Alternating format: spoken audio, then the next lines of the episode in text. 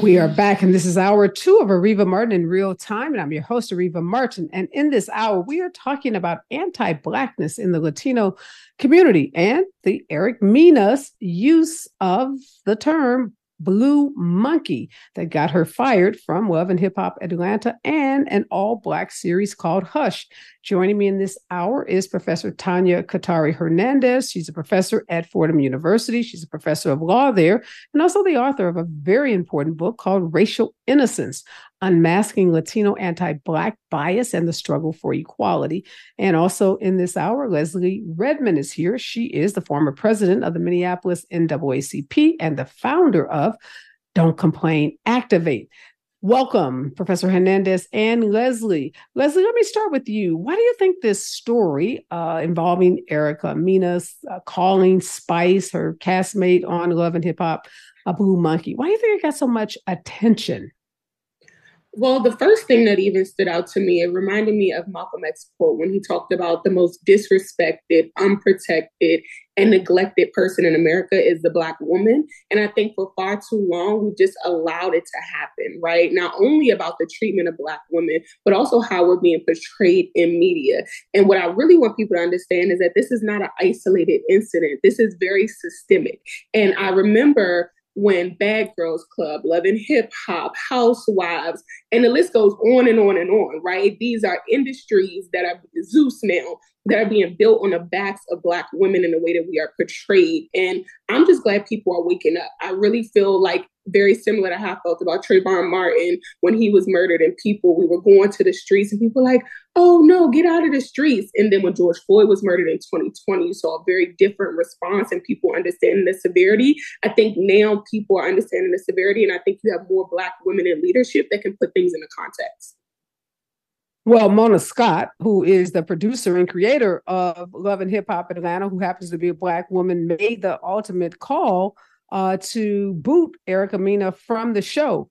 Uh, let me ask you, Professor Hernandez. So, Erica is on a, let's call it an apology tour, and she's uh, was quiet for a while, but now she's been giving interviews and she's issued this apology and said that, you know, she didn't mean the, the comment blue monkey to be a racially demeaning slur.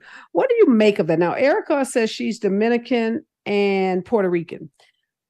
Uh, what are the chances that someone who is Dominican and Puerto Rican uh, wouldn't understand the, the phrase monkey when you're calling a black person monkey wouldn't be considered a racial sw- slur? It's absolutely ridiculous. Point blank. Okay. Uh, in Latino culture, monkey is like the paramount space in which anti-blackness is articulated that is to say we have lots of phrases that equate uh, blackness with animal qualities eh, all in a derogatory way and monkey is one of the main examples that we utilize in our uh, pathological a- anti-blackness. And so that she could even attempt to say that it it, was somehow disconnected from blackness is absolutely absurd. You know, that she's apologizing. Well, I'm sure she's sorry. She's sorry for getting caught. She's sorry for being canceled. You know, she's sorry for lots of things. Um, but to, to uh, say that this was not an example of anti-blackness means that she has not even inhabited the Latino space. Uh, that would be ridiculous. I mean, she'd have to be coming from a foreign planet in order to not to understand the ways in which that is a, the epitome of anti-blackness. Well, thank you for keeping it 100 and making this very clear that monkey is derogatory. Uh, everybody knows this derogatory in Latino culture. Uh, what do you make, uh, Leslie, of the fact that Erica says, look, I'm the mother of two black children.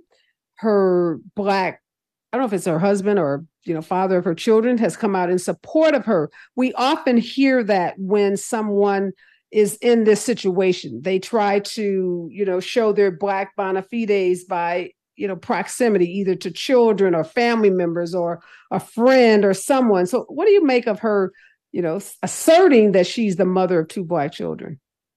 So I think that it's very problematic, right? When we think about it, to me, it's the equivalent of a white person saying, Oh, I have a black friend, right? Or, Oh, I went and adopted a black child. And so I understand the struggle when actuality you don't. But the thing that I do want to add is that not only was I not surprised by Erica's bold statement, I think she is just one of the people that maybe she she didn't think about the consequences of her actions because she saw so many other light skinned and Latino people disrespect black women in a derogatory way. And what I want our community to understand, because for me it was the black woman defending her that was so heartbreaking. And I recognize that we've all been conditioned to disrespect black women, even black women, right? This goes back to chattel slavery. This goes back to the dehumanization and the animalization of black people. And this is not being taught in the school, right? Glory be to God, I got a chance to go to college and study African studies and get a law and business degree. However, if it wasn't for me going even beyond and above the curriculum and being taught by a Haitian black woman in Miami, I probably wouldn't understand the context because we're not taught about it. And we're actually taught the opposite. And the last point that I just want to make is this is so important. I need our community to recognize, just like the Jewish community, the LGBTQIA community, they don't play because they understand when you give somebody an inch, it's going to become a mile. And these racial slurs are going to become detrimental and dangerous and deadly. And they already have. And the last point is that this reminds me a lot of back in 1915, you all probably remember The Birth of a Nation, which was one of the worst, most racist movies ever. And it actually premiered um, in the White House. And it was very problematic. And this is what really took the NAACP to the national scale and created a lot of NAACPs. And I've been waiting. I've been waiting for Black organizations and Black people to say this is just as damaging and just as dangerous as Birth of a Nation. The way that we are depicting Black women is not okay and it's going to have dangerous and deadly consequences. No, really good points. And thank you, Leslie, for reminding us of this history that, again, these aren't new slurs that are being made against black women they have a history and a deep rooted history. But professor some people may look at erica and say she's puerto rican. Aren't puerto ricans black too? Help us understand because i think it gets very confusing right? Because we're talking about the caribbean somebody that's born uh maybe i don't know if she was born there her parents were born there. So some folks think black folks born in the caribbeans are just like black folks born in the US and they don't understand what this uh, what I'll call infighting is about. So give us an, an explanation, help us understand how there's not one big homogenous group of black folks. Well, I mean, we do have black people in Puerto Rico, right? So there are black Puerto Ricans, Afro Puerto Ricans, and so on. Um, but just simply because you are Puerto Rican with no racial identifier before that uh, doesn't mean that you don't inhabit anti-blackness. Um, mm-hmm. You know, th- this idea about you know she she's in a family unit uh, that has some black people. Well, unfortunately, for many Latino families, the family is the scene of the crime as far as anti-blackness is concerned. the mm-hmm. family that is the nucleus in which you are taught the rules uh, of engagement with regards to race and racism. Oh, let me stop you for a second, Professor Hernandez, because you said there are black folks in Puerto Rico, obviously. So, like, who decides if I am a Black Puerto Rican or like what would the opposite of a Black Puerto Rican be? Oh, okay, I see. Um, so two seconds of quick history. um, you know, when the um, uh, transatlantic slave trade was in full blast, uh, the of the 10.7 million slaves who survived the Middle Passage, uh, about 90%, historians say, were brought to Latin America and the wider Caribbean. So that both mm-hmm. includes English, French, and Spanish speaking. Uh, but if you compare that to those, those who were brought to the what we now call the United States, which is just 3.5%, 90 versus 3.5%, that means that blackness right, is a central feature uh, of Latin America, even if the uh, advertisements don't necessarily reflect that. Right? Let's mm-hmm. put it that way. Um, now, who gets to decide who's black and who's not? Well, you know, there's a facetious uh, sort of truism about, well, ask the police. They always know who they're going to harass, right? Meaning within uh, Puerto Rico, there are, as what we would say, blackity blacks, right? Meaning people who are unambiguously Afro descendant, right? Uh, and who, you know, wherever you are and whatever language you speak, you look at them and you're like, yeah, that's a black person. Uh, mm-hmm. Now, are there also people who don't necessarily look that way? Just like there are people who in Opelousas, Louisiana, who don't necessarily look blackity black but have a black identity. Yes, right? You know, blackness comes in all kinds of shades. Uh, but I like to be clear that you know when I talk when I'm talking about black, uh, Puerto Ricans, I'm talking about those who phenotypically uh, a third party would say, yep, that's a black person. Mm-hmm. Uh, both as a matter of pride and also those who are, uh, tar- you know, targeting them, like you know, the police uh, for harassment and racially motivated violence and all and all of the above. So uh, again, go back to the, the the family structure. So if I am a non-black Puerto Rican am I likely to identify? I mean, am I white passing? That's a term we hear a lot today. A lot of folks are white passing, know, we use that term a lot. So, but if I'm a non-black Puerto Rican, what do I think of myself as? Do I think of myself if I come to the US as white? Well, we do have the phenomena that um, people in Puerto Rico who identify as white, they check white on the census. They got no problem saying they're white when they're on the island, but then they whoop, take a quick plane ride over here to the United States, and they quickly notice that one, you know, that there is discrimination against them just based on their like Hispanic surname. You know, that's true. But at the same time, they don't want to own up to their own anti-blackness. And so they've got this sort of like a shield of being able to say, well, oh no, not me, because I'm a person of color. You know, it's unambiguous uh, group that we call person of color. And for me, you know, you need to earn that. That's not something you just get to claim. You want to be part of the tribe, you need to then be able to uphold racial justice uh, as your true mantra and not, you know, when it's convenient for you. So, Leslie, I'm not uh, uh, an avid watcher of Love and Hip Hop Atlanta. I haven't seen an episode, to be honest. I don't know if you have. I hope you have, because maybe you can answer this question. To this point of upholding racial justice, uh, do you know what Erica's character was like on the show? Was she someone that held herself out as a black woman or as a woman of color as a or as a latina?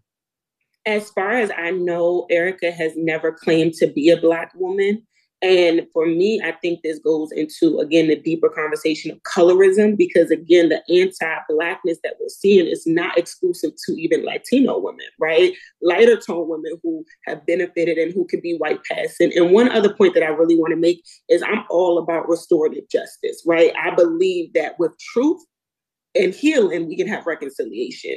But mm-hmm. it, the first thing is truth. And Erica has to be truthful in saying that I meant this in a racial, derogatory way to dehumanize this Black woman. And I apologize. I've been conditioned by society just like everybody else, and I want to do better. But it has to start with the truth so we can have some healing and reconciliation. Okay. Uh, but to your knowledge, she has not presented herself as a Black woman. Uh, Correct. Okay. Now, Professor Hernandez, does that surprise you? Like, do we know percentage wise, like what percentage of Puerto Ricans that are in the US think of themselves as Black versus Latin or this ambiguous category?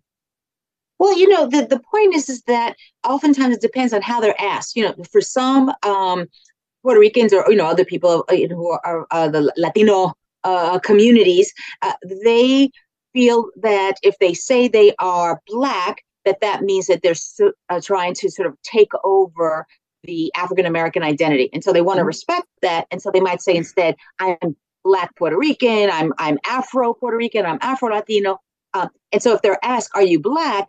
they might think, "Oh, I don't, I shouldn't take that category because that's Hold me. that thought. That's a really interesting point because then you have the issue of cultural appropriation, right? And, and we know that there are lots of conversations that we have. There are lots of people who fall into that category. So, what is the right thing to to say you are to avoid, you know, being anti-black, but also to avoid being in that category of someone who's uh, appropriating the culture of blackness? Uh, when we come forward, more on the anti-blackness in the Latino community, right here on KBLA Talk 1580. You're listening to Areva Martin in real time on KBLA Talk 1580. I'm back. And in this hour of Areva Martin in real time, I'm joined by Leslie Redmond. She's the founder of Don't Complain, Activate, and she's the former president of the Minneapolis NAACP. And Professor Tanya Hernandez is here. She is a professor of law at Fordham University and author of Racial Innocence Unmasking Latino Anti Black Bias and the Struggle for Equality. And we're talking about uh, anti-blackness in the Latino community, and specifically about the Erica Mena, Erica Mena, uh, the fight I guess she had with one of her black castmates on Love and Hip Hop Atlanta, where she called Spice a blue monkey. Uh, so Leslie, let me read something to you. Uh, this is from a Refinery 29 uh, article about this whole Erica Mena Spice fight. And it says in many of these public displays of anti Blackness, the conflict is centered on a Black man picking the unambiguously Black woman over the so called exotic nine. Uh, non-black woman and he said this is tied to the misogynoir phenomenon of black men who put non-black women on pedestals prizing pursuing and preferring non-black latinas and white women and even defending them when they do dehumanize black women in public media forums. So, oof, now comes the black man and his role in all of this. And this yeah. article goes on to talk about uh, these uh, non-black Latinas who uh, profit on the black, you know, black culture and then marry black men and then use their black family somehow as a shield against any claims that they are anti-black. Whew. So that's a lot. That's deep. it's really deep.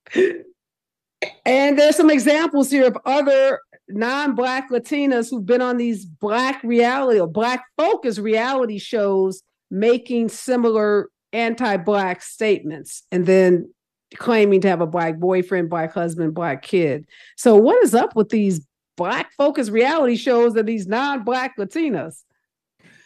Oh, it's huge. And actually, a young lady that used to be associated with Erica and Erica actually introduced her to Love and Hip Hop, Cyn Santana, who has a baby with Joe Budden. A couple years ago, she came under fire because she said that Black men prefer Latino women. And they kind of jokingly mocked Black women of like, oh, the Black women are going to get mad at you. And then she backpedaled and said, oh, no, no, no, I didn't mean it like that when they come under fire. And even in this situation with Erica Mena, it was centering a Black man, Safaree, who is is the ex husband of Erica Mena. Even though him and Spice weren't involved, they were friends, and Spice was bringing up the point of, you know, you feel like you're the only woman who's ever been divorced, and this man is saying he's showing up and he's showing me the receipts, and you're upset. I also think it's important to know because Spice noted this that multiple Black men have made the exact same comment that Spice made, and there was no retaliation, there was no dehumanization, right? But again, people think that Black women are vulnerable. They think that we're alone and they watch it and they're being conditioned to think that disrespecting Black women is acceptable. And that's why us being portrayed in this light is very dangerous. Yeah, this this article goes on, Professor Hernandez, to say that uh, Mena's social currency rides in her non-blackness and her proximity to whiteness relative to black women.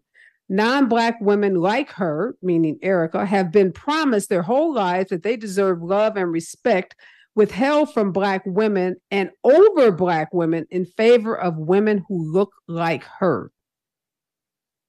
Is that this accurate? Is, oh, it's very accurate. It's very accurate. You know, it's no accident that Spanish language television, Telemundo, Univision, and the like all ha- are like a sea of whiteness, right? Um, and the and the women who are the beautiful ones and the soap operas and what have you are the ones who look more European descendant, right?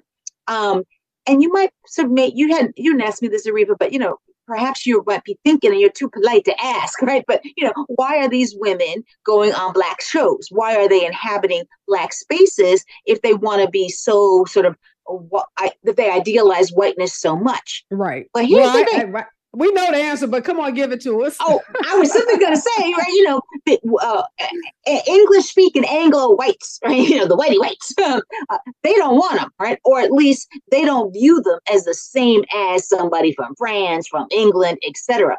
But these light skinned Latinas get to feel real white if they're in a black space. Right? So uh, the issue is, Leslie, why are we as black folks eating up these non-black Latinas knowing that their preference would be if white folks would let them come on to the bachelor and you know these white shows that's where they would rather be but they don't have entree to those shows so they come over to the black focus shows harboring their anti-blackness because it's an opportunity to be platformed to make money to become famous to you know the american dream. Y'all are just preaching tonight, and the simple answer is self hate, right? The simple answer is the doctrine of white supremacy has conditioned us to allow whiteness in our spaces. This is why Black women say, Don't touch my hair. Right, a seat at our own table is very important. And again, I think the only reason why we're even really seeing outrage is one because it was very blatant and you know in your face. But in again, you know, I got arrested with Yandy Smith Harris for Breonna Taylor. And so you do have some Black women in those spaces that understand like this is not okay, this is not acceptable. And like you said, Mona Scott Young is is really, really important that we drill this, that we understand it. And I would say there's a lack of education. There's a lack of, again, like we have to understand Tupac Shakur, he said it. He said, if we're not careful, we're going to raise a generation of babies that hate the ladies that make the babies. And I feel like we're living in that day and age right now because, again, even Black women have been conditioned to say, oh, yeah, because again, this is why they're taking up for them. It's kind of like the overseer or the house slave mentality right. of, I would take all of y'all down before I let you take my massa down or my closeness to whiteness down. Yeah, I encourage everyone to find this article. It's called Dear Erica Mena, You Can't Co-opt Black Culture and Hate Black Women. It was written by Dash Harris, just written uh, August 31st, 2023. It's on the Refinery 29 website.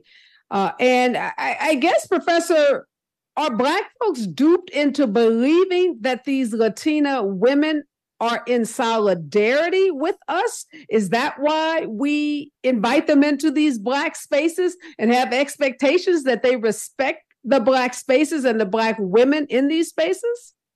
Well, I mean, I think it's actually part of a broader issue here that within our schools and what have you, we don't teach about the African diaspora, right? And also the ways in which anti-blackness is a global phenomena, right? So that we we have this exposure to the language of people of color, but then it's sort of like this whole homogeneous grouping it doesn't look at the ways in which within groups there is anti-blackness you know that, that's why i did that whole research for the book racial innocence unmasking latino anti-black bias because it was very disturbing to me to see how often these incidents can occur right and actual violence and exclusion of all sorts and people can still be surprised by it, that they could be surprised that a Cuban American, Enrique Tarrio, is the leader of the Proud Boys. Um, you know, that uh, Nick Fuentes is someone who is part of Trump's, you know, white America first uh, mm-hmm. discourse.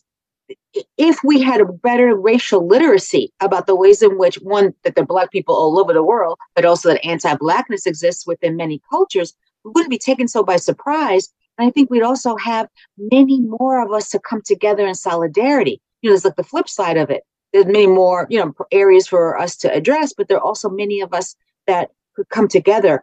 I think if we had better racial literacy about these matters. I think you're absolutely right. When we come forward, I want to ask you, Leslie, do you think the message is getting out there? Because this this Refinery 29 article by Dash Harris that I cite gives countless examples of non-black latinas making racial slurs in these black spaces and then having to come out and backtrack and apologize so the question i'm asking is you know is, is, the message sinking in that we're not in one big homogeneous pot and that anti-blackness is real in the latino community even with those people that seem to take on the characteristics of black folks in these black spaces when we come forward kbla talk 1580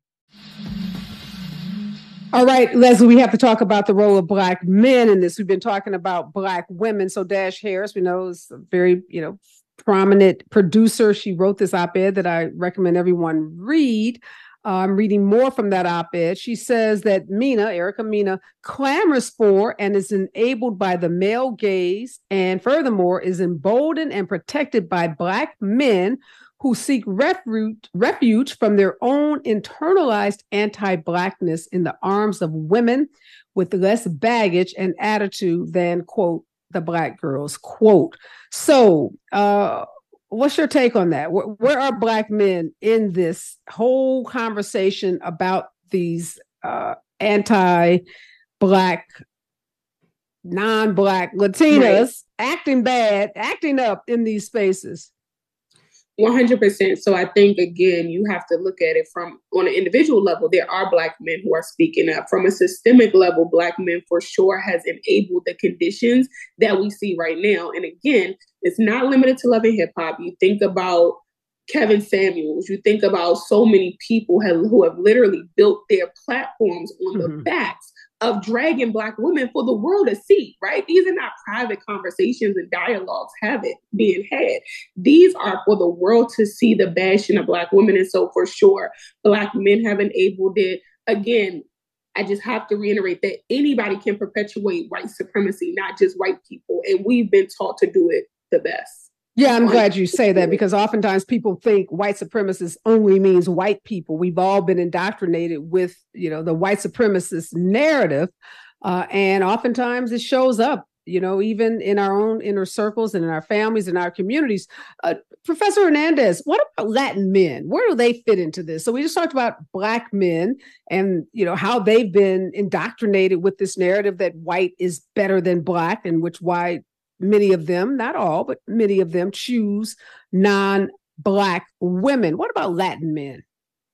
Latin men are uh, sort of victims to the same kind of mindset and ideology. I mean, you know, there was a real interesting study a couple of years ago that looked at the patterns of internet daters uh, and what they click is their preferences. And they found that, not unsurprisingly, that white people tend to exclude black options, right, uh, as far as the potential soulmate, or, you know, just hook up whatever. but that Latino respondents, and men, with Latino men included, were almost the same level of rejection of blackness uh, as the white men. Now, they've mm-hmm. got a different mindset about the way in which they sexualize the black woman. Uh, for Latina women and all women of color, really, uh, as you know, inherent sexual objects. But those aren't the women they want to marry, right? The women they want to marry uh, have a particular pecking order as far as color is concerned. Right? So the colorism plays itself out within the Latino community in the ways in which men uh, rank, order, uh, what their preferences are for the sanctity of marriage. Uh, so, you know, th- they are not innocents in this uh, either.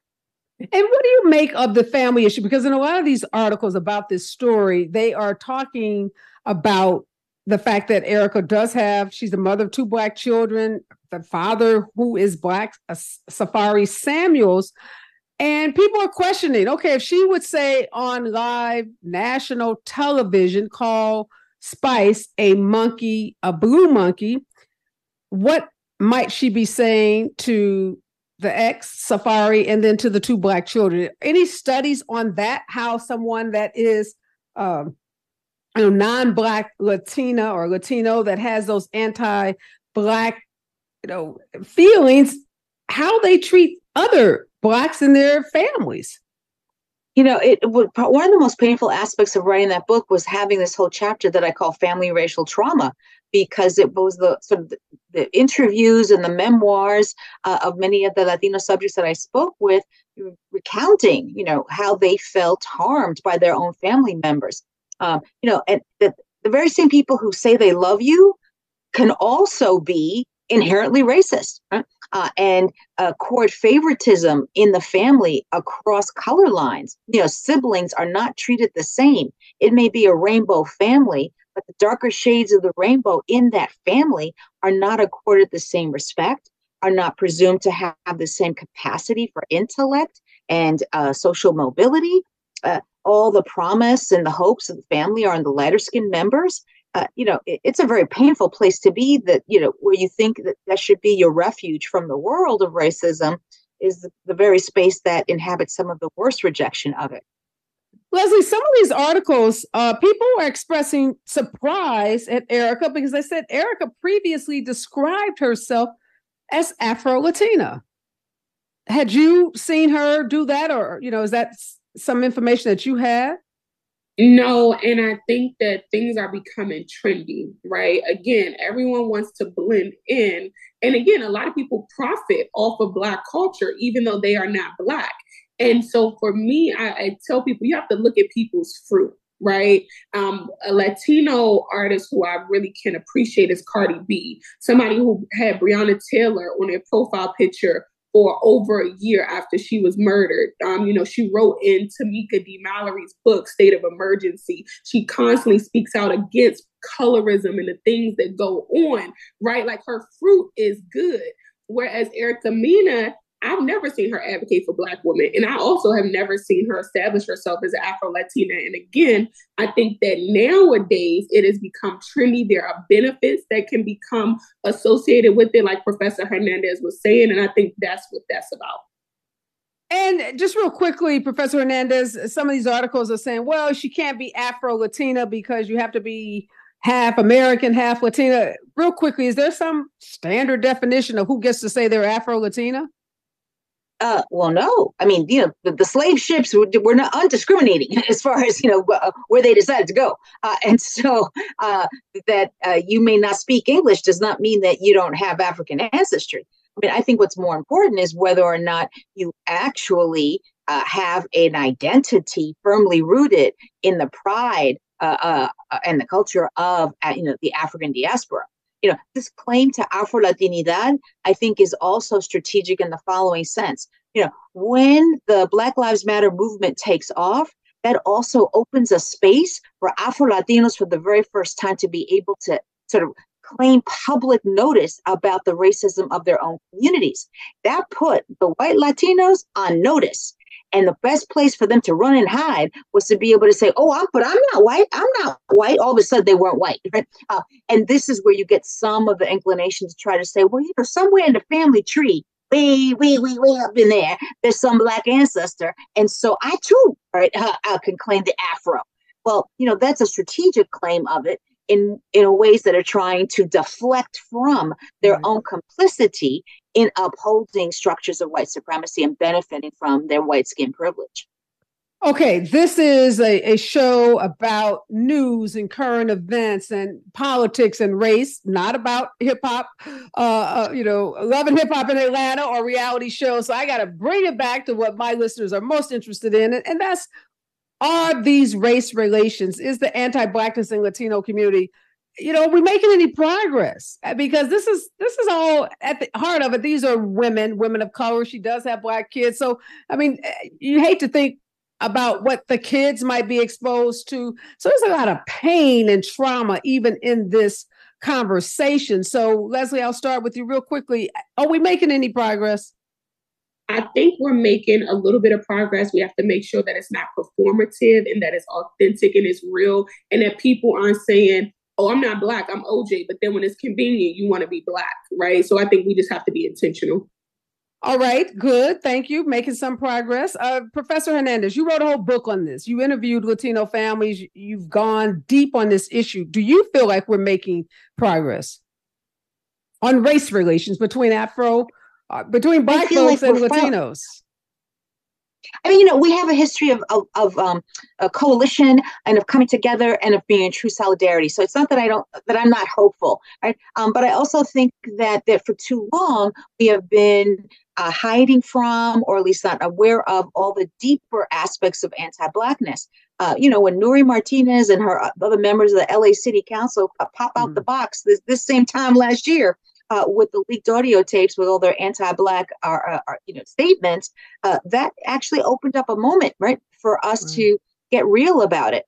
Uh, you know, to be truly in solidarity also means that we are honest about some of the ugliness that we all need to the restorative justice that Leslie was talking about. Well, that's an excellent comparison, and I love what Leslie said. We can't, you know, fix what we don't acknowledge. And this conversation hopefully will lead Erica to uh, reflect and to acknowledge that that statement was a, a, racial slur. She meant it as a racial slur. She was trying to, you know, bring Spice down because Spice had said that her son didn't like her. I mean, it's you know, it's kind of a fight. But at the end of the day, we are not going to fix these relationships if we run from the truth that there is an issue of anti-blackness that pervades not just white communities, but Latino communities and pretty much every other community, and that infiltrates even the black community. So we got a lot of work to be done. Thank you so much, Professor Hernandez, for the book and the work that you do. And thank you, Leslie. You are always holding it down.